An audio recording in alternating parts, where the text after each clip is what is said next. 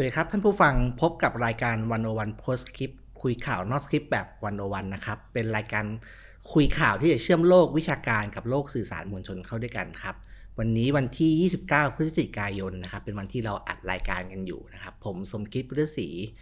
บรรณาธิการบริหารดีวันวันเวิร์รับหน้าที่ชวนคุยครับ แล้วก็อยู่กับพี่วิสุทธิ์คมวัชรพงศ์แล้วก็อาจารย์สิริพันธ์นกสวนสวัสดีสวัสดีครับนะสวัสดีครับครับสวัสดีท่านนะครับ ก่อนเข้ารายการเพิ่งคุยกันครับว่าครับคิดถึงอาจารย์สียุ่งมากเลยครับ ประชามติเพราะว่าต้นต้นเดือนที่แล้วเนี่ยไม่เอ่อ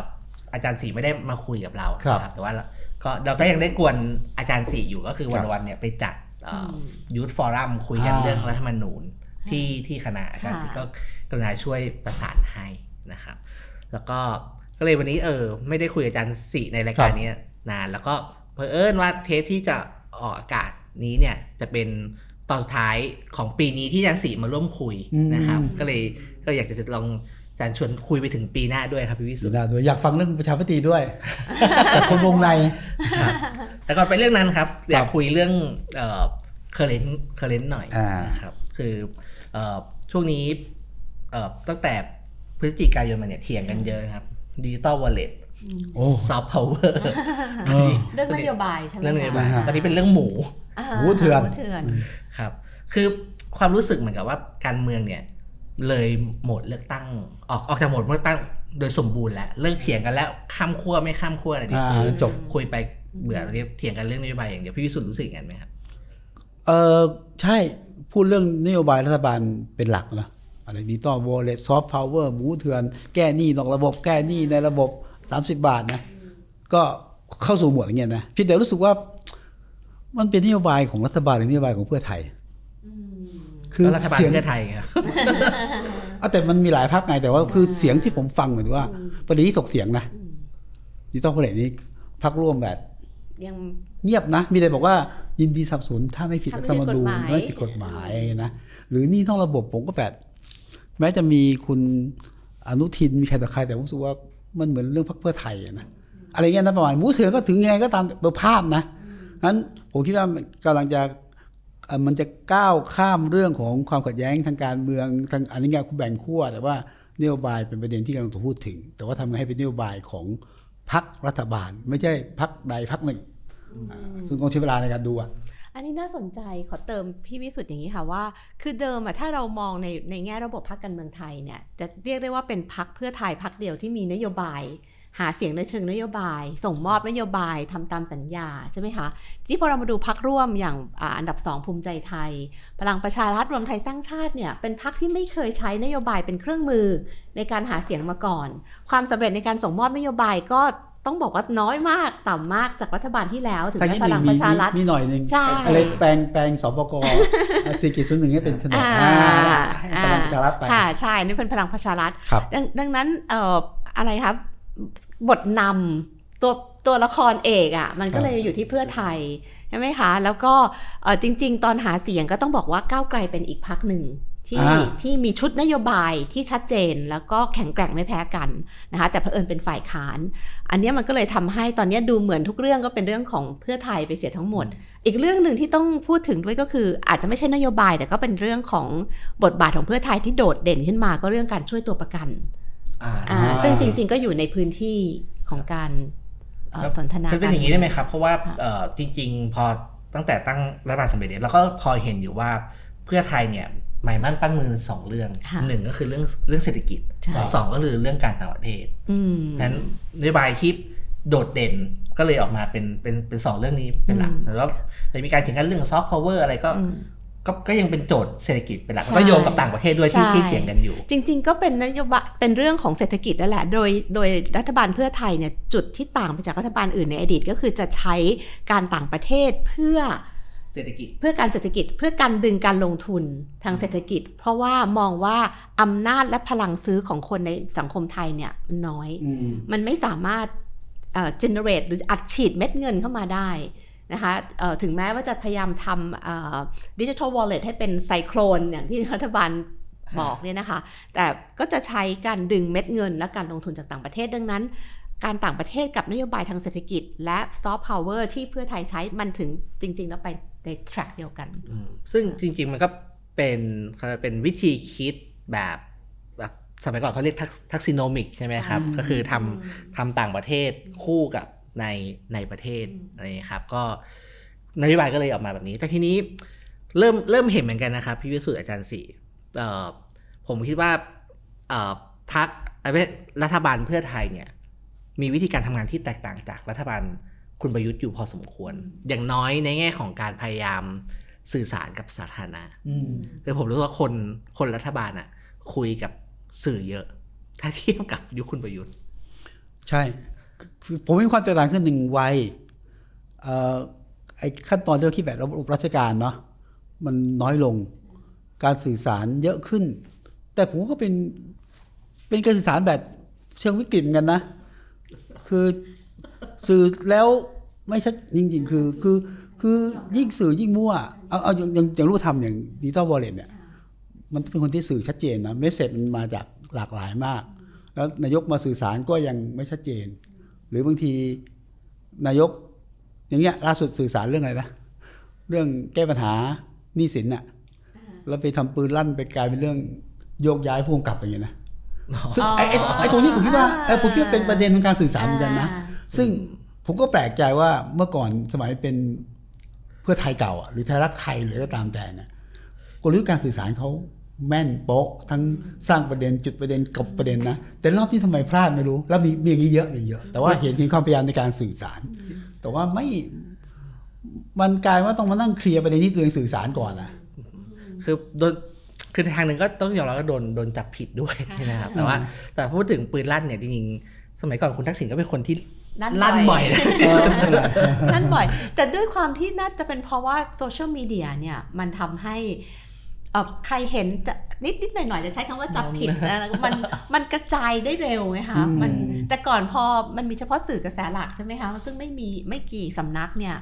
มันก็จะเงียบไปอืมแต่อันเนี้ยมันไม่ มันไม่เงียบอะ มันกลับครับมาซ้ำแล้วซ้ำเล่า ซึ่งก็เป็นความท้าทายจริงอ่าๆไม่ใช่เฉพาะสำหรับรัฐบาลนี้เนาะครับรัฐบาลอื่น ๆ ในอนาคตเนี่ย การถูก การถูกจับจ้องเนี่ยเรียกว่าจับผิดแล้ว จับจ้องทางการเมืองเนี่ยมันง่าย ทีนี้พอมาเปรียบเทียบกับสมัยพลเอกประยุทธ์รัฐบาลพลเอกประยุทธ์เนี่ยเขาไม่ค่อยเน้นการสื่อสารจริงๆนะคะ ซึ่งอันนี้อยากจะชี้ให้เห็นว่ามันก็คือรัฐบาลที่มีความชอบธรรมในที่มาต่างกัน อันนี้ก็จะพูดแบบนี้เสมอว่ารัฐบาลพลเอกประยุทธ์เนี่ยมาภายใต้ระบอบอำนาจนิยมที่มีการแข่งขัน แล้วก็ใช้กลไกองค์คาพยพของรัฐ ใช้การโคออฟหรือดึงเข้ามาเป็นพวกในการเข้าสู่อำนาจ ในขณะที่เพื่อไทยโอเค บางคนอาจจะบอกว่า ไปจับมือกับเอ่อรัฐบาลที่เคยชูทหารเดิมอะไรก็แล้วแต่แต่เพื่อไทยเนี่ยเขามองว่าตัวเขาเองเป็นพรรคการเมืองที่มาตามวิถีประชาธิปไตย ดังนั้นตรงนี้แหละมันคือจุดต่างที่เขาจะต้องตอบสนองประชาชน เขาจะต้องทำให้ประชาชนรู้สึกว่าเขาทำงานทำงานทำงานใช่ไหมคะเขาก็เลยต้องใช้วิธีการสื่อสาร แต่ทีนี้เนี่ยเข้าใจว่ามัน 2 เดือน แล้วคุณเศรษฐาก็ถือว่าเป็นอย่างที่คุณเศรษฐาใช้คำพูดเองว่าผมเป็นมือใหม่ทางการเมืองเนี่ยเอ่อแล้ว การที่เพื่อไทยไม่ได้เป็นรัฐบาลมา 9 ปีนะคะเอ่อโครงสร้างของพรรคเนี่ยมันมันไม่เป๊ะเหมือนสมัยไทยรักไทยครับนะคะภายเดาเอาว่าองค์กรเรื่องของใครจะมาเป็นคนสื่อสารแทน ใครจะรับผิดชอบเออประชาสัมพันธ์ประสานกับสื่อเนี่ยมันยังไม่มีอ่าคนเขียนสคริปต์คนบอกบท คนกำหนดอ่า agenda เนี่ยมันยังไม่มีมันเลยหลุดบ่อย อันนี้ต้องยอมรับจริง ๆ ว่าหลุดบ่อย แต่อันนี้อันนี้เป็นการสะท้อนไงฮะเป็นการสะท้อนคือว่า ตอนนี้มันก้าวสู่โลกใหม่นะการสื่อสารกับคนรุ่นใหม่ กับเทคโนโลยีใหม่ ผมคิดว่าเพื่อไทยก็ยังยังต้องปรับตัวงั้นเป้าหลักคือ ถ้าคุณต้องการสื่อสารแล้วโลกใบใหม่ คนรุ่นใหม่ มันก็ต้องกำหนดท่าทีหรือกลยุทธ์ใหม่อะซึ่งผมเข้าใจว่าว่าเพื่อไทยจะกำลังพยายามที่จะปรับนะเอาอุ้งอิงมาเอาคนรุ่นใหม่มาแต่ยังยังยังยังยังเพิ่งจะใหม่ไงงั้นนี่ก็เป็นประเด็นประเด็นหลักเหมือนกันนะสำหรับสำหรับเพื่อไทยนะถ้าคุณจะแบบ ชนะใจคนทั่วไปคนรุ่นใหม่ คือผมคิดว่าเพื่อไทยก็ต้องใช้เวลาในการกลับมาผมคิดว่าประเด็นไม่ใช่แค่แบบแจ้งเพื่อประชาชนทราบนะทำประเด็นให้ชัด คุยรู้เรื่อง แล้วก็เปิดฟังความเห็น ประเด็นผมคิดว่าอย่างนี้นะรัฐบาลเนี่ยพยายามพยายามพยายามที่จะสื่อสาร แต่ว่าพอในมุมนักสื่อสารนะรัฐรัฐบาลพยายามเปิดประเด็น แต่ว่ามันมีนักตอบโต้มากกว่า คนที่ฟังไงเออถ้าฟังรอบด้านแล้วแล้วแบบแล้วแล้วแล้วแล้วค่อยสื่อเหมือนว่ามีการชี้แจงอะมี feedback ผมว่าน่าจะเป็นเรื่องที่เพื่อไทยคงต้องปรับอะ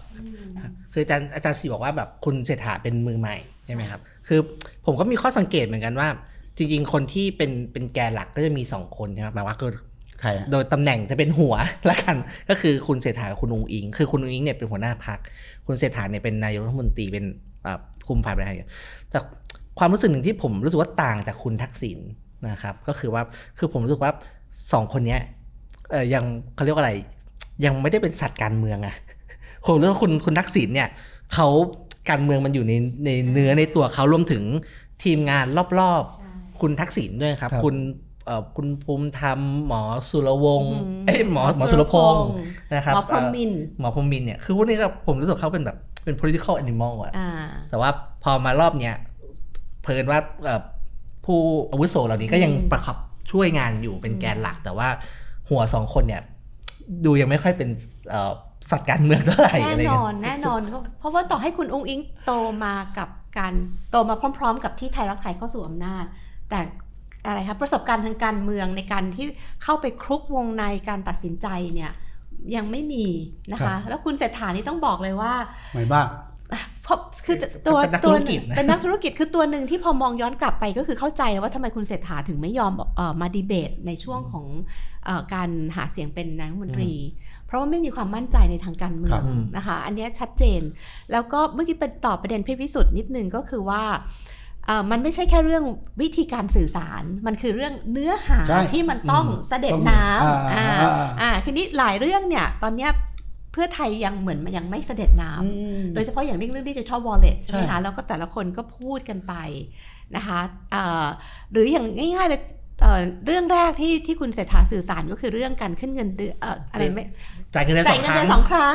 ซึ่งน่าจะเป็นเรื่องที่ดีแล้วอันเนี้ยเป็นสิ่งที่เข้าใจว่าทำให้คุณเศรษฐาเริ่มไม่มั่นใจว่าเฮ้ยผมหวังดี แต่ทำไมฟีดแบ็ที่ได้กลับมามันมันถึงเป็นทางลบทั้งทางๆที่ถ้ามองกันในแง่ตรรกะเหตุผล ก็ไม่เอาก็ได้ คุณเลือกก็ได้อะไรอย่างเงี้ยแต่ว่าสารที่ออกมามันไม่ไม่ชัดแบบนั้น อันนี้คือประเด็นที่หนึ่งคือตัวเนื้อหาเนี่ยมันยังไม่ได้ถูกเอ่อจัดวางให้ชัดเจนเพื่อการทำความเข้าใจกับสังคม แต่อีกด้านหนึ่งที่บอกว่าไม่แพ้กันเลยคือสังคม คือต้องบอกเลยว่าเพื่อไทยเนี่ยตอนเนี้ยอะไรครับ คือไม่ popularity หรือไม่คถูวามกรักชื่นชมไม่ไม่ถูถูกกรัรักกไม่เป็นที่รักนะคะอืมคือคือถ้าสื่อสารดีอย่างมากก็เสมอตัวครับ ถ้าสื่อสารตามปกติเนี่ยไม่เป็นที่รัก ดังนั้นช่วงนี้ต้องต้องอะไรคะก็ต้องดึงพลังขึ้นมา แต่คิดว่าเพื่อไทยก็ก็รู้ตัวเอครังบว่าเอ่อหมดหน้าตักของเพื่อไทยเนี่ยมันคือการแค่ดึงให้กลับมาในสู่ฐานเดิมก็ยากแล้ว แต่แต่ผมคิดว่าส่วนหนึ่งก็คือตัวคุณเศรษฐาก็อาจจะเกรงอกเกรงใจนะค่ะคือคุณเศรษฐาเนี่ยมามาเป็นนายกอืมโอเคแต่เคยบริหารธุรกิจมานะแต่ว่าคุณดูคนแวดล้อมเนี่ยโอเค พี่เลี้ยง มีหมอบิงมีหมอเลียบมีพี่พี่ภูมิคุณภูมิคุณธรภูรมมิธรรมแล้วก็คนที่ติดตามท่านนายกก็เป็นกลุ่มมีเพื่อนคุณอิงสุริยะนะอีกคนหอะไรอย่างงี้นะนะเออคือผมคิดว่าคุณเศรษฐาเนี่ย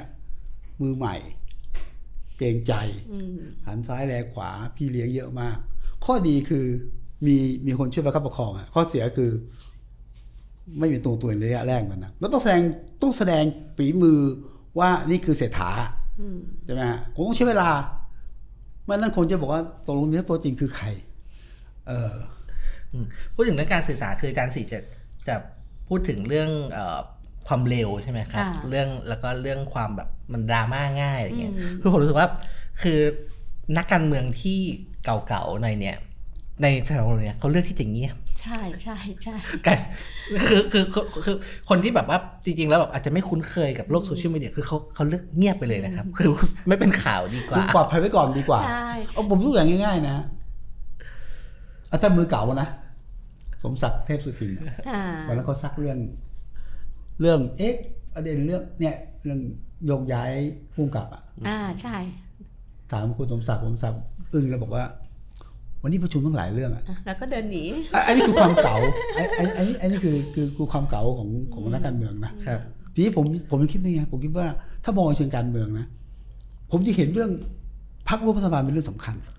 คือถ้าคิดว่าเรื่องนี้มันดีจริงนโยบายร่วมจริงต้องช่วยกันอะอืมที่ผมเห็นบรรยากาศแบบมันเพลย์เซฟอะอ่าไม่ไม่ไม่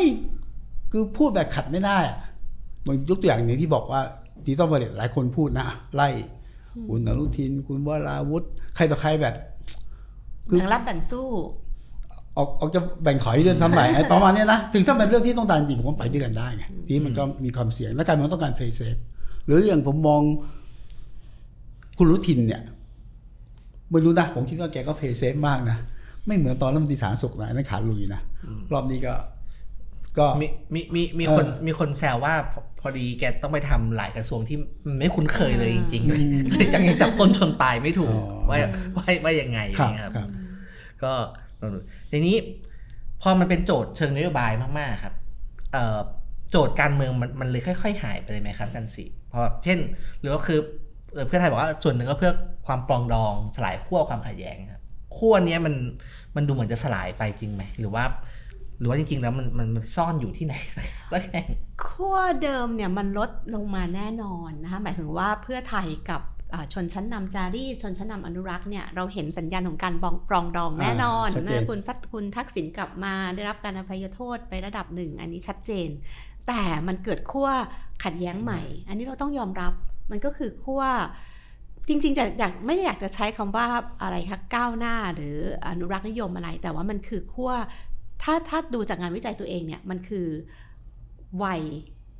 วัยวัยมันเป็นเรื่องของวัยกับการรับเอ่อสื่อผ่านโซเชียลมีเดียกับกลุ่มที่เอิ่มจริงๆ จะพูดภาพภาพกว้างเนี่ยมันคือมันเหมือนเป็นความขัดแย้งระหว่างฝ่ายฝ่ายเพื่อไทยกับก้าวไกล แต่ว่ามันมันก็ไม่ใช่เป็นฝ่ายค้านกับฝ่ายรัฐบาลทีเดียว แต่มันเหมือนกับเอ่อ มันมีเขาเรียกว่าคลิปเวชหรือรอยแยกของความต่างเนี่ยซ้อนทับกันหลายหลายหลายมิติอยู่นะคะแต่จุดที่ชัดเจนที่สุดเนี่ยคือเรื่องของวัยคนอย่างอายุ 40 ลงมาเนี่ยเป็นกลุ่มที่ไม่ว่าเพื่อไทยจะทำอะไรก็ต่อต้านนะคะแล้วก็เป็นแล้วก็อีกกลุ่มหนึ่งที่กลุ่มที่เคยเชียร์เพื่อไทยเดิมที่ยังเป็นยังรักเพื่อไทยด้วยเหตุผลหลาย ๆ อย่างเนี่ยไม่ว่าเพื่อไทยทำอะไรก็ดีไปหมด อันเนี้ยมันก็เป็นกลุ่มที่คือถ้าเราดูตามโซเชียลมีเดียเอ่อตามความเห็นต่างๆเนี่ยมันก็จะเป็นความขัดแย้งชุดใหม่ ซึ่ง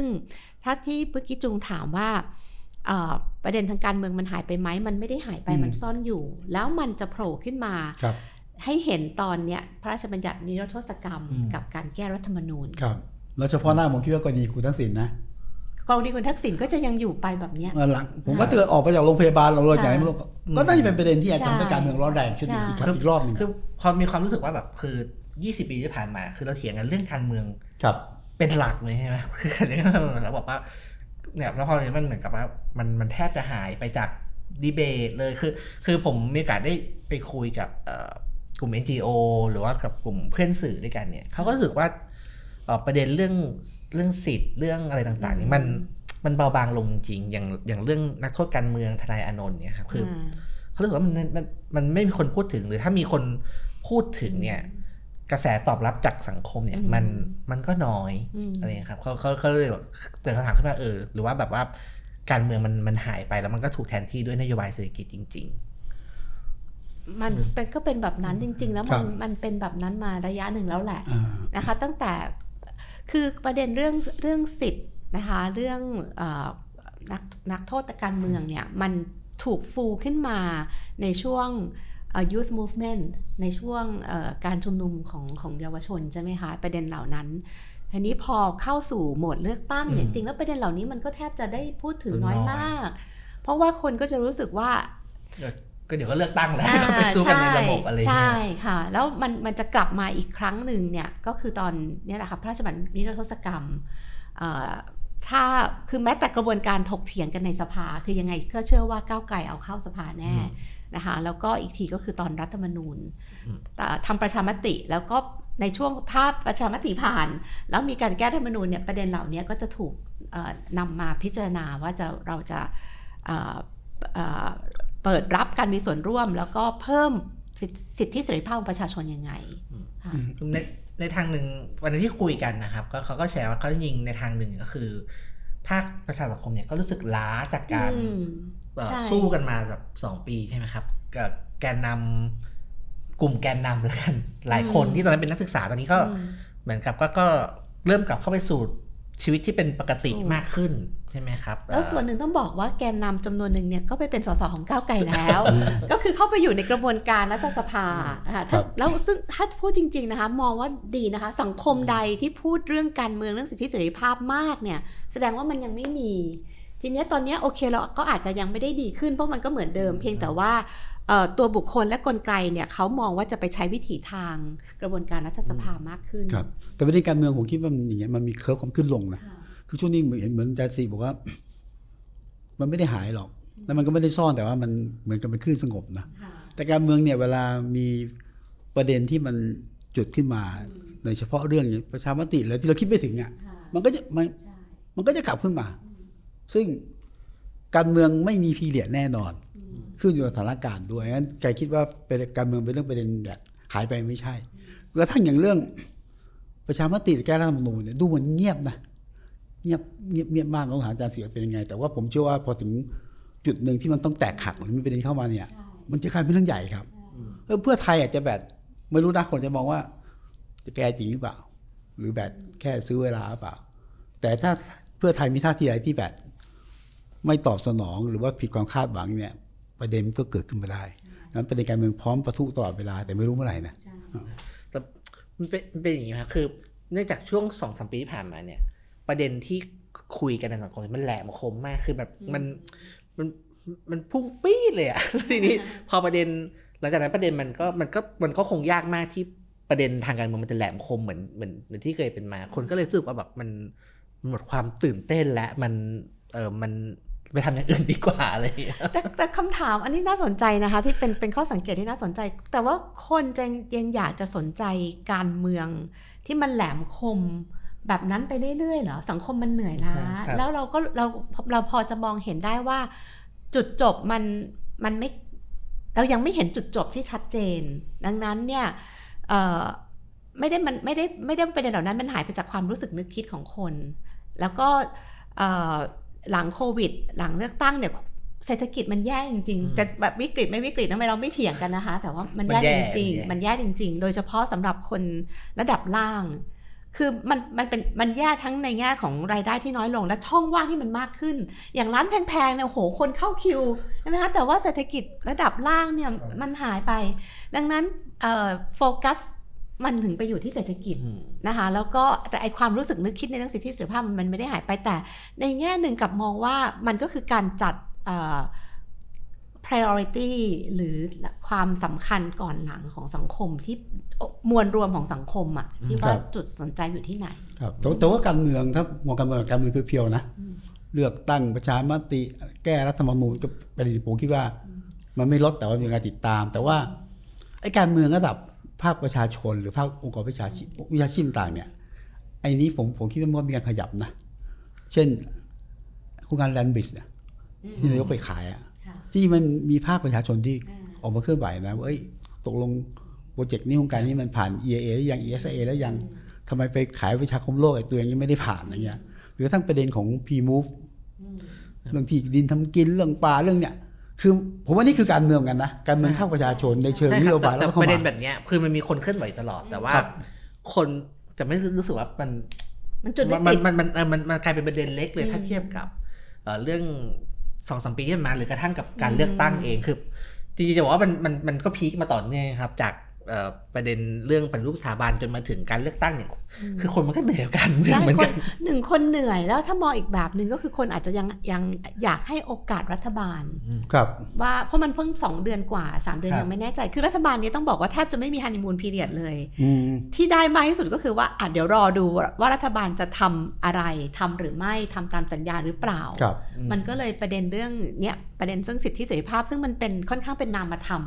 ในในใจของคนหลายคนก็เลยยังไม่ไม่ถูกประทุขึ้นมา หรือหรือว่าคู่ขัดแย้งก็ไม่มันไม่ชัดเหมือนเมื่อก่อนนะอ่าเมื่อก่อนนี่มันคือทหารมีสามสามสามปอนะแม้อ่าแม้ว่ารอบแรกเอาลากรถถังมารอบหลังอย่าเลือกตั้งอ่าอะไรก็ตามแต่นะอ่าคือภาพคือแบบให้ยมันก็มาจากการรัฐประหารนะอืมแล้วมันคือทหารแล้วมันคือสามปอค่ะไอ้ฝั่งนี้คือฝั่งที่แบบต้องการการเลือกตั้งอืมอ่าต้องการหย่อนบัตรต้องการให้ตายอืมที่ภาพมันมันหายไงใช่ลุงตู่หายไปลุงป้อมอืม หายเหมือนกันนะหายค่ะหาหายไปเลยเนี่ยนะที่ประเด็นเกคือมเป็นสสใช่ไหมครับเป็นค่ะคือยังฝากไม่ได้ลฝากออกฝากทีนะผมว่ามันทำงานหน่อยครับ เพราะว่าใช่ใช่เราก็เสียภาษีเนาะเดี๋ยวคืออย่างเงี้ยพอคู่ขัดแย้งทางการเมืองก็มันหายไปอันมันก็ลงสู่เรื่องนโยบายครับอ่าเรื่องการทำงานอะไรมากกว่านะครับอืมนี้เนื่องจากว่าเอ่อเทปของจาศิลป์เนี่ยจะเป็นเทปสุดท้ายของปีปีนี้นะครับ เพราะเอ่อช่วงปีใหม่วันวันๆอ่าอาจจะไม่ได้มีเอ่อคอน รายการเราลงนะครับก็เลยอยากถามจาศิลป์ครับอืมว่าโจทย์การเมืองของปีหน้าเนี่ยน่าจะเป็นเรื่องอะไรคือแน่ๆคือเรื่องประชามติค่ะแน่ค่ะๆใช่ไหมครับ มีเรื่องอื่นอีกไหมครับเอ่อเมื่อเหมือนเมื่อกี้ที่คุยกันแล้วพี่วิสุทธ์ก็พูดถึงก็คือตัวพรบนิรโทษกรรครัมบแล้วโจทย์ที่อาจอาจจะแหลมคมขึ้นมาอย่างคาดไม่ถึงก็คือกรณีคุณทักษิณนะคะอ่าที่คงปฏิเสธไม่ได้ คือมันไม่ใช่เรื่องของคุณทักษิณในแง่ตัวบุคคล แต่มันจะเป็นเรื่องของกระบวนการยุติธรรม อ่าอภิสิทธิ์ของบางคนหรือเปล่า หรือว่ามันจะคลี่คลายไปแบบไหน ผมก็นะคะนึกว่าคนน่าจะชินแล้วไม่ไม่ผมคิดว่าคนก็คือมันมันถูกเก็บเอาไว้แล้วครับรอดูว่ามันจะคลี่คลายออกมายังไงนะคะ แต่ว่ามันก็อาจจะคลี่คลายเงียบๆไปโดยที่ไม่ได้ปะไม่ได้กลายเป็นประเด็นร้อนทางการเมืองก็ได้นะคะ แต่ประเด็นร้อนทางการเมืองยังไงก็ตามมันก็จะยังผูกโยงอยู่กับเอ่ออาจคิดว่ามี 3 เรื่องสำหรับฝ่ายรัฐบาลก็คือ การส่งมอบนโยบายดิจิทัลวอลเล็ตอืม ซึ่งทำไมมันถึงเป็นประเด็นทางการเมืองถึงแม้จะเป็นเรื่องนโยบาย เพราะมันต้องมีคนส่งสารรัฐธรรมนูญแน่ๆ แล้วก็จะมีคนตีฟูว่ามันจะเป็นเรื่องของความชอบธรรมรัฐบาลไหมไม่สำเร็จต้องลาออกไหมบางคนก็จะคิดแบบนั้น เรื่องของรัฐบาลอีกเรื่องหนึ่งก็คือเรื่อง ประชามติแก้รัฐธรรมนูญ ซึ่งอันนี้เป็นเรื่องใหญ่เดี๋ยวจะขออนุญาตเล่าให้ฟังครับนิดหนึ่งแล้วเรื่องที่ 3 ก็คือเป็นเรื่องของฝ่ายค้านก็คือก้าวไกล ก็คือคำวินิจฉัยของศาลรัฐธรรมนูญเออยังไม่รู้ต่ออะไรเลยกรณีไม่มีของคุณพิธาและต่อก้าวไกล อันเนี้ยจะเป็นโจทย์การเมืองปีหน้าช่วงแรกอืมค่ะอืมเรื่องรัฐธรรมนูญนี้มีมีอะไรที่จันสี่อยากเล่าไหมครับคือผมคือผมตามข่าวว่าที่คาดหมายกันก็คือจะมีการทำประชามติเนี่ยช่วงประมาณอ่า มีนาเมษายนใช่ไหมครับค่ะที่ถึงนี่เหรอ ก็คือนะฮะ67อ๋อครับแต่ค่ะอะไรอะไรเป็นความความยากหรือความท้าทายของการทำประชามติ คือคนจะเข้าคิดว่าแบบว่า เอ้ยมันก็ถามสิว่าอยากแก้แล้วอยากแก้ไม่อยากแก้คนคนส่วนใหญ่ก็คงบอกว่าไม่ได้อยากจะแก้อะไรอย่างนี้ใช่ไหมครับ คือความยากขอพยายามเล่าสั้น ๆ แบบนี้รู้ว่าเวลาน้อยก็คือที่คณอ่าอ่ากรรมการคุยกันเนี่ย คือเราอยากทำประชามติให้น้อยครั้งที่สุด นะคะแต่ว่าแต่ว่ามันต้องอิงคำวินิจฉัยของศาลรัฐธรรมนูญทีเนี้ยพอไปพอไปอ่านคำวินิจฉัยของศาลรัฐธรรมนูญที่4ทับ2564 ดูเหมือนว่าจะต้องทำประชามติ 3 ครั้งนะคะ ก็คือทำก่อนเพื่อให้ประชาชนสถาปนาอำนาจที่จะยกเลิกรัฐธรรมนูญ2560 นะคะ แต่ทีเนี้ยในกรรมการเนี่ยก็ด้วยความหวังดีก็คิดว่า ถ้าเกิดทำสามครั้งเนี่ยมันใช้ครั้งละประมาณ 3,000 ล้านอืมนะคะก็เลยพยายามคิดว่าจะทำสองครั้งได้ไหม ตอนเนี้ยก็เอ่ออาจารย์โทษนะผมขอค่ะความรู้สามครั้งมีอะไรบ้างอ๋อขอขอโทษที่ไม่ได้ผมอธิบายละงงเอีๆยดเลยว่าไม่ไม่ค่ะจคืออย่างนี้คือรัฐธรรมนูญ2560 เนี่ยพูดถึงวิธีการแก้ไขรัฐธรรมนูญเอาไว้ แต่ไม่ได้พูดว่าจะทำรัฐธรรมนูญฉบับใหม่มาทดแทน ดังนั้นสารรัฐธรรมนูญเอ่อที่ สี่ทับสองห้าหกสี่ตอนนั้นเนี่ยที่ตอนนั้นรัฐเอ่อฝ่ายฝ่ายค้านคือเพื่อไทยก้าวไกลเสนอแก้เนี่ยแล้วก็มีคุณไพบูลย์นิติตะวัน ซึ่งตอนนี้เป็นกรรมการด้วย แล้วก็เป็นกรรมการที่ผมอยากแก้รัฐธรรมนูญฉบับนี้มากนะวันนี้ตอนนั้นไม่อยากแก้ ตอนนั้นยังไม่อยากแก้แล้วเป็นตอนคนอยากไปแก้ยื่น ไปยื่นให้สารรัฐธรรมนูญวินิจฉัยว่าทำได้ไหม ที่ฝ่ายค้านขอแก้รัฐธรรมนูญทั้งฉบับศาลศาลรัฐธรรมนูญวินิจฉัยไว้ว่า รัฐสภา มีอำนาจในการจัดทำรัฐธรรมนูญฉบับใหม่ แต่ต้องให้ประชาชนผู้มีอำนาจสถาปนารัฐธรรมนูญ ให้ประลงประชามติเห็นชอบก่อนอืมอืมอ่า ดังนั้น keyword ตรงเนี้ยคือศาลวินิจฉัยว่า 1. อำนาจในการจะแก้เนี่ยคือรัฐสภาครับนะคะสองจัดทำรัฐธรรมนูญฉบับใหม่ทั้งฉบับได้ แต่ต้องให้มีการทำประชามติก่อน นี่คือ 3 keyword ครับค่ะ ดังนั้นถ้าจะจัดทำรัฐธรรมนูญฉบับใหม่ ถึงต้องมีการทำประชามติก่อน คือถามง่ายๆว่าประชาชนเห็นชอบที่จะมีการจัดทำรัฐธรรมนูญฉบับใหม่หรือไม่ คือก่อนเพราะอันนี้คือครั้งที่หนึ่งนะคะ ครั้งที่สองก็คือพอพอเราอาอาอาศัยอำนาจของประชาชนแล้ว ก็จะต้องมาแก้วิธีการแก้ไขรัฐธรรมนูญอืมนะคะก็คือมาตรา 256 ซึ่งเดิมเนี่ยบอกว่าให้แก้ไขรายมาตรา ถ้าแก้หมวดที่เกี่ยวกับเอ่อเอ่อ รูปแบบการปกครอง หรือเกี่ยวกับพระมหากษัตริย์ หรือองค์กรอิสระต้องทำประชามตินะคะแต่ว่าแต่ว่าเราเนี่ยจะแก้ทั้งหมดนะคะเอ่อดังนั้นพอก็ต้องมาแก้หมวดนี้ให้มีมีสสรนะคะให้กระบวนการทั้งหลายเนี่ยเป็นไปตามที่รัฐสภาเห็นชอบ ดังนั้นพอแก้มามาตรา 256 ว่าด้วยวิธีการแก้เนี่ยต้องทำประชามติอีกหนึ่งรอบมซึ่งอันนี้เป็นไปตาม เป็นไปตามรัฐธรรมนูญครับนะคะ ทีนี้พอสมมุติว่าแก้ 256 ให้มีสสรนะคะเอ่อกระบวนการในการร่างรัฐธรรมนูลเสร็จเนี่ยสสรไปร่างมา พอร่างเสร็จแล้วต้องทำประชามติอีกหนึ่งรอบ ว่ารับไหมว่ารับร่างรัฐธรรมนูลฉบับใหม่หรือไม่ ซึ่งประชามติทุกครั้งเนี่ยต้องผ่านทุกครั้งด้วยถึต้องจะได้ผ่านทุกครั้งด้วย ผ่านเกินนะฮะคือผ่านตามพรบสัดส่วนประชาพรบประชามติตอนนี้เนี่ยอืมเอ่อ กำหนดเกณฑ์ในการผ่านไว้ก็เรียกว่าเป็น double majority ครับหรือ 2 ชั้นนะคะชั้นแรกก็คือจำนวนผู้มีสิทธิ์เลือกตั้งทั้งหมด คือตอนนี้ประมาณ 52 ล้าน เกินครึ่งหนึ่งต้องไปใช้สิทธิ์เลือกตั้ง ก็คือต้องยี่สิบเท่าไหร่ประมาณยี่สิบหก26ยี่สิบหกล้านค่ะต้องมาครึ่งหนึงก่อน ต้องมาครึ่งหนึ่งก่อนนะคะแล้วอีกครึ่งหนึ่งก็คือใน 26 ล้านที่ไปลงคะแนนเสียงเนี่ย เกินครึ่งหนึ่งต้องเห็นชอบ ก็คือต้องสิบสิบสามล้าน13 13ล้าน ประมาณ13 14ล้านหาทียเนี้ยใจเลยทีทีนี้มันความยากมันอย่างนี้ บางคนอาจจะบอกว่า โอ้ประชามติตอนปีเอ่อ50กับตอนที่เราทำปี59เนี่ยนะคะ50เนี่ย57% 59เนี่ยคนไปใช้สิทธิ์59%ก็เกินนี่ แต่ตอนนั้นเนี่ยรัฐธรรมนูญ2ฉบับที่เราทำประชามติ ไม่มีเกณฑ์เรื่องต้องใช้เสียงข้างมากของผู้มีสิทธิ์อืม ก็ก็ไม่ก็ไม่มีก็ไปการไปเลยชนะก็จบอ่าค่ะ ก็ปล่อยให้เป็นไปตามธรรมชาติ ถึงแม้ว่าตอนนั้นจะไม่ค่อยอ่าไม่ไม่อนุญาตให้ฝ่ายไม่เห็นชอบรณรงค์นะคะ แต่ก็ก็ทุกคนก็เชิญชวนกันไปใช้สิทคธิ์รับใช่ไหมคะ แต่ว่าครั้งนี้เนี่ยพอพอกำหนดไว้ว่าจะต้องไปใช้สิทธิ์เกินครึ่งหนึ่ง มันก็อาจจะมีคนที่บอกว่าอย่าไปใช้สิทธิ์เลยนอนอยู่บ้านเถอะอืมคือถ้าเป็นแบบนี้นะคะ คนออกไปใช้สิทธิ์ น้อยลงประมาณ 10%เนี่ยก็จะเหลือ 47%หรือ 49%ก็ไม่ผ่านทันที ไม่ผ่านเลยค่ะ อันนี้คือความยาก ที่ตกลงแซงนิดนึงตกลงต้องต้องแก้สามรอบไหมหรือว่าสองรอบได้ ทีนี้ก็จะมีบางท่านขออนุญาตเอ่ยเอ่ยชื่ออมนะคะ ก็อย่างเช่นท่านพงเทพ คือท่านพงเทพก็ยืนเทพการจนาองค์พงเทพเทพการจนาคือคือท่านท่านก็อยากประหยัดเงิน แล้วท่านก็เสนอแนวคิดที่น่าสนใจนะคะ ก็คือท่านเอ่อแล้วก็เข้าใจว่าหลังสุดเนี่ย คือประชุมครั้งสุดท้ายนี่ไม่ได้เข้าเพราะว่าต้องไปอีกงานหนึ่งคุณภูมิธรรมคุณภูมิธรรมก็ออกมาบอกว่า กรรมการอาจจะใช้วิธีนี้ก็คือให้สภาเนี่ยเสนอว่าการแก้ธรรมนูญคือเอาร่างร่างร่างรัฐธรรมนูญฉบับเก่าก็ได้นะคะเสนอเข้าสภา แล้วให้ประธานสภาเนี่ยไม่รับร่างนั้น เพื่อที่จะให้กระบวนการเนี่ยไปสู่สารรัฐธรรมนูญว่าทำได้ไหม เพื่อให้สารรัฐธรรมนูญวินิจฉัยอีกครั้งหนึ่งถ้าสารรัฐธรรมนูญบอกว่าสามารถ แก้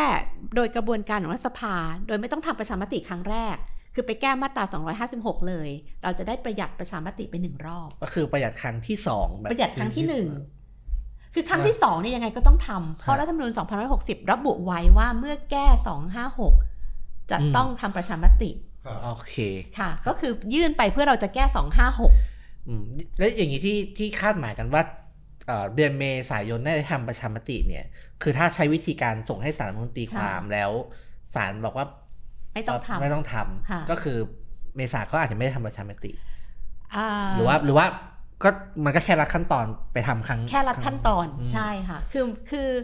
หลายคนอาจจะบอกว่าอันนี้มันเป็นเอ่อวิธีที่เอ่อรัฐบาลหรือเพื่อไทยจะจะซื้อเวลาหรือเปล่าแต่เรียนว่าไม่ใช่นะคะ คืออย่างนี้ว่าถ้าไม่ต้องทำประชามติครั้งแรกในยกระบวนการมันก็จะเร็วขึ้นนะคะ แล้วก็ประหยัดไป 3,000 ล้าน แต่ถ้าเกิดสารรัฐธรรมนูญอาจจะไม่รับตีความอะไรก็ตามเนี่ยประชามติครั้งแรกก็จะเกิดประมาณเดือนเมษาอยู่ดีอืมแล้วบางคนก็บอกว่าอาจเอพอพรบประชามติแบบนี้ แล้วก็มีการให้สัมภาษณ์ว่าจะแก้พรบประชามติก่อน ก็จริง เราจะแก้พรบประชามติก่อนเพื่อจริง ๆ ไม่ใช่แค่เพื่อเอาประเด็นประโยคที่ว่าให้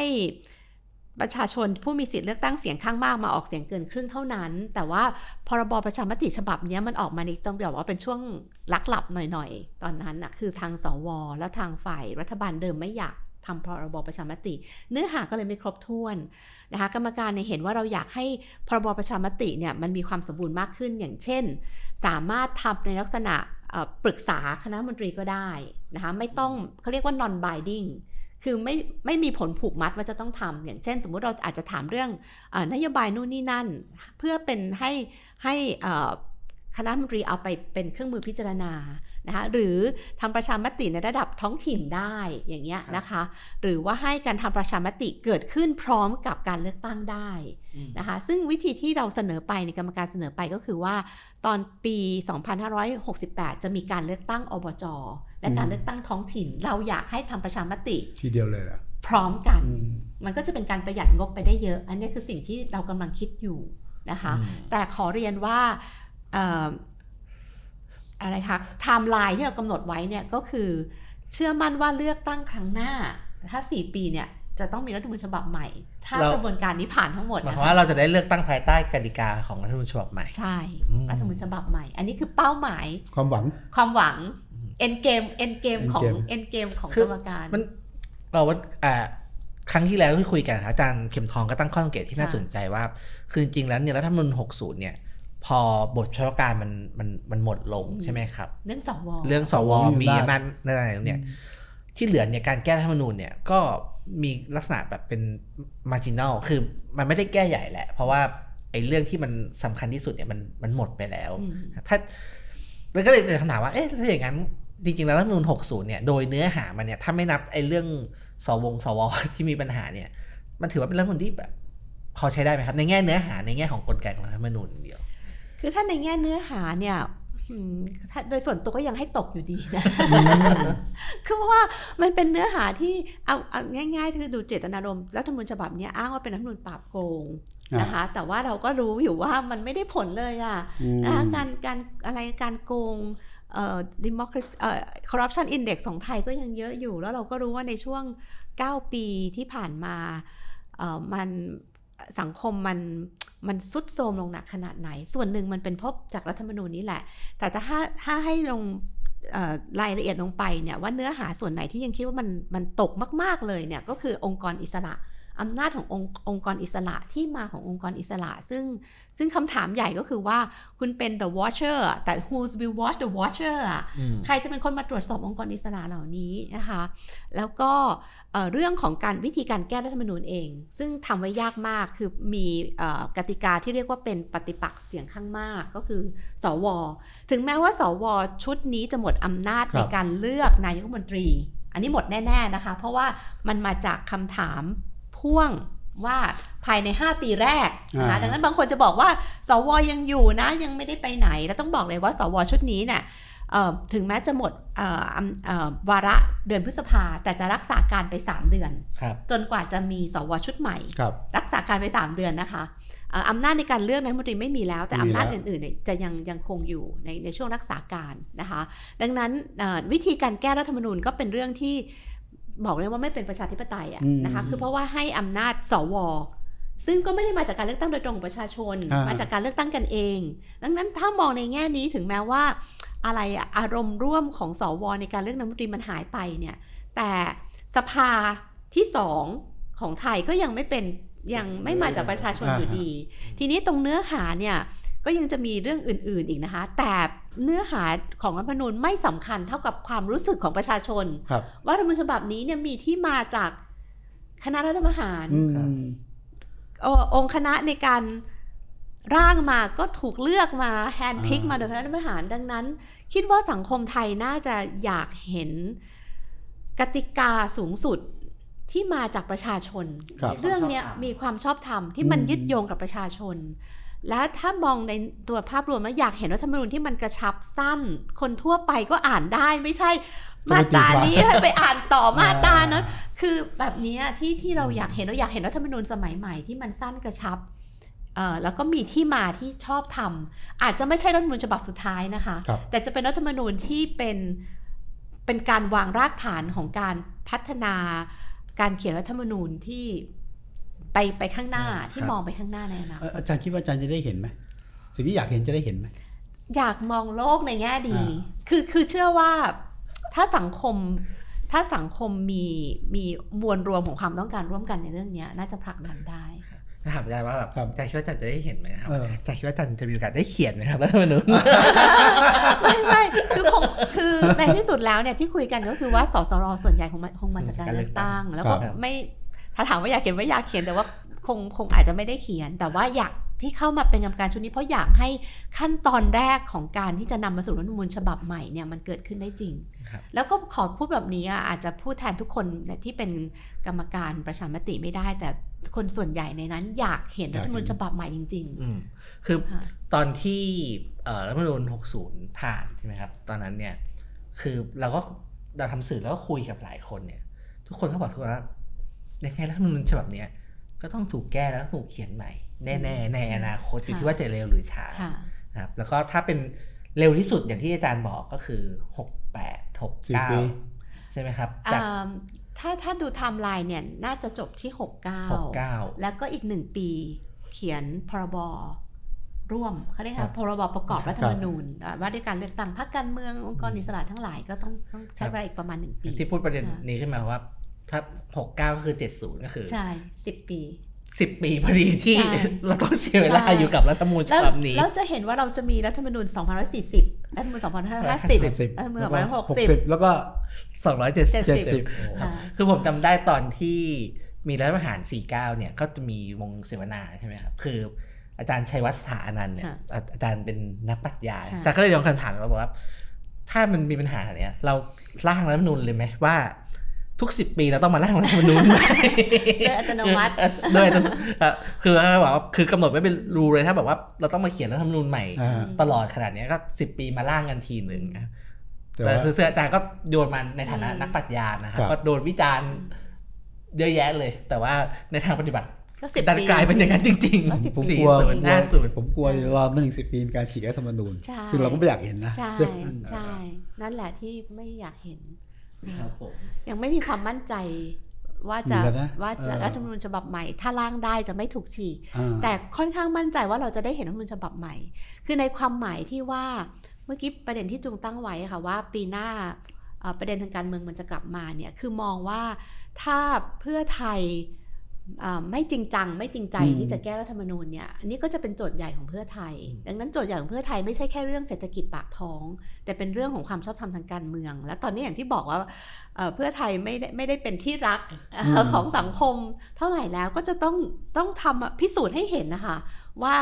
เอ่อคำสัญญาที่ให้ไว้ซึ่งหนึ่งในนั้นก็คือเรื่องของการแก้ธรรมนูญเนี่ยต้องทำได้จริงครับแล้วถ้ามีโจทย์เอ่อประชามติ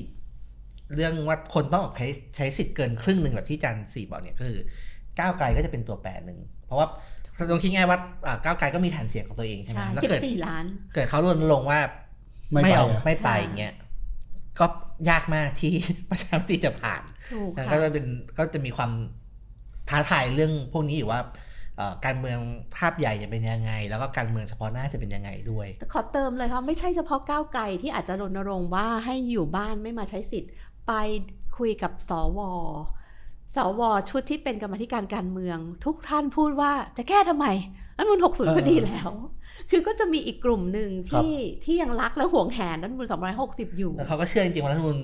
60เนี่ยร่างมาดีแล้ว ใช่อืมก็มีกลุ่มนี้ ส่วนก้าวไกลเมื่อกี้ที่พูดเนี่ย คนอาจจะสงสัยว่าเอาก้าวไกลไม่อยากเออแก้รัฐธรผรมมสนูงญสัยว่าเหรจะอไม่แก้อ่าเพราะคือคนประกาศให้แก้นี่ ใช่ แต่ก้าวไกลเขาจะติดอยู่ 2 ประเด็น ก็คือเอ่อ ถ้าถ้าสังเกตทางรัฐบาลเนี่ยเขาก็จะยืนยันว่าเขาจะไม่ไม่แตะหมวดหนึ่งหมวดสองหมวดหนึ่งหมวดสองหนึ่งไม่ก็แตะคือว่าด้วยรูปรูปแบบรัฐซึ่งก็ไกลไม่ยอม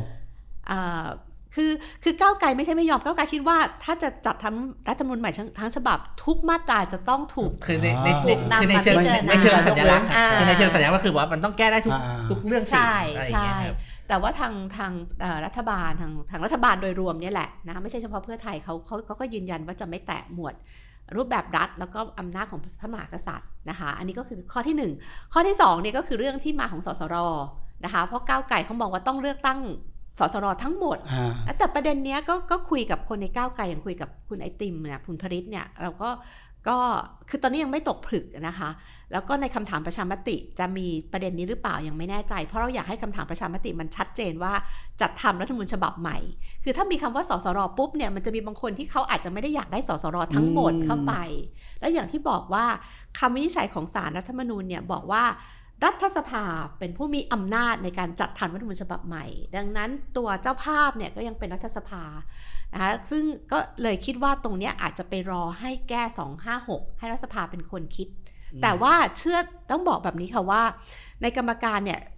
อยากให้สสรมาจากการเลือกตั้งแน่ๆ สสรมาจากการเลือกตั้งแน่ๆ ประชาชนจะมามีส่วนร่วมในการร่างรัฐธรรมนูญฉบับนี้แน่ๆ แต่จะร้อยเปอร์เซ็นต์ไหมจะสัดส่วนเท่าไหร่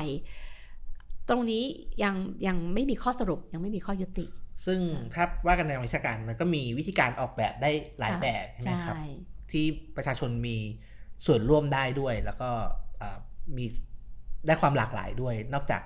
ที่เอ่อที่ชอบเสนอกันแล้วก็เข้าใจง่ายอย่างเอ่อใช้ประเทศเป็นเขตเลือกตั้งอะไรอย่างเงี้ยค่ะนะครับก็มีวิธีการออกแบบที่เอ่อหลากหลายอยู่เหมือนกันอ่าเดี๋ยวตอนนี้เล่าอีกนิดนึงก็ได้อย่างอาจารย์ปกป้องของวันครับมาวันก็ชวนไปอยู่ในอนุกรรมการชุดของของคุณผลิตไอติม ที่เราก็เลยคิดว่าเราจะมี ที่มาของสสรยังไงที่มีความชอบธรรมครับนะซึ่งตอนแรกอย่างไอรอยเนี่ยอยากให้ทั้งประเทศเป็นเขตเลือกตั้ง แต่กรรมการก็เห็นว่าเอ่อถ้าถ้าทั้งประเทศเป็นเขตเลือกตั้งเนี่ยมันจะได้ได้นักวิชาการออกที่ออกทีวีบ่อยๆ หรือคนที่เป็นที่รู้จักถูกไหมคะครับเราก็ยังคิดว่ามันควรจะยึดโยงอยู่กับเขตจังหวัดอยู่ดี เพราะว่าในเวลาทำประชามติเนี่ยมันจะต้องให้คนในจังหวัดเนี่ยเป็นคนช่วยกันเอ่อสื่อสารกับประชาชน อันเนี้ยตรงนี้ก็คิดกันอยู่ แล้วก็เอ่อที่สำคัญเนี่ย ถ้าถ้าถ้าเลือกตั้งทั้งหมดมันจุดที่กังวลนิดนึงก็คือว่ากลุ่มคนเปราะบาง กลุ่มกลุ่มคนผู้พิการนะคะหรือผู้หญิงเองอาจจะมีสัดส่วนที่น้อยอืมดังนั้นที่เราคิดเนี่ยไม่ไม่ใช่ว่าสสรจะไม่ได้มาจากการเลือกตั้ง แต่จะมีที่มาจากการเลือกตั้งยังไง ที่จะได้เป็นตัวแทนของของกลุ่มที่เหมาะสมจริงอืมๆค่ะก็เป็นโจทย์ท้าทายของปีหน้า ซึ่งอาจารย์สีก็คงต้องอยู่กับโจทย์นี้ไปอีกครั สับกพักหนึ่งอย่างน้อยไตรมาสแรกประมาณใจพันประมาณสองสามเดือนใช่นะครับแล้วค่ะถ้ามีอะไรปีหน้าอาจารย์สีคงได้มาครับคุยมาเล่าให้เราฟังกันครับก็ยังไงเอ่อวันนี้ก็ขอบคุณทุกคนที่ติด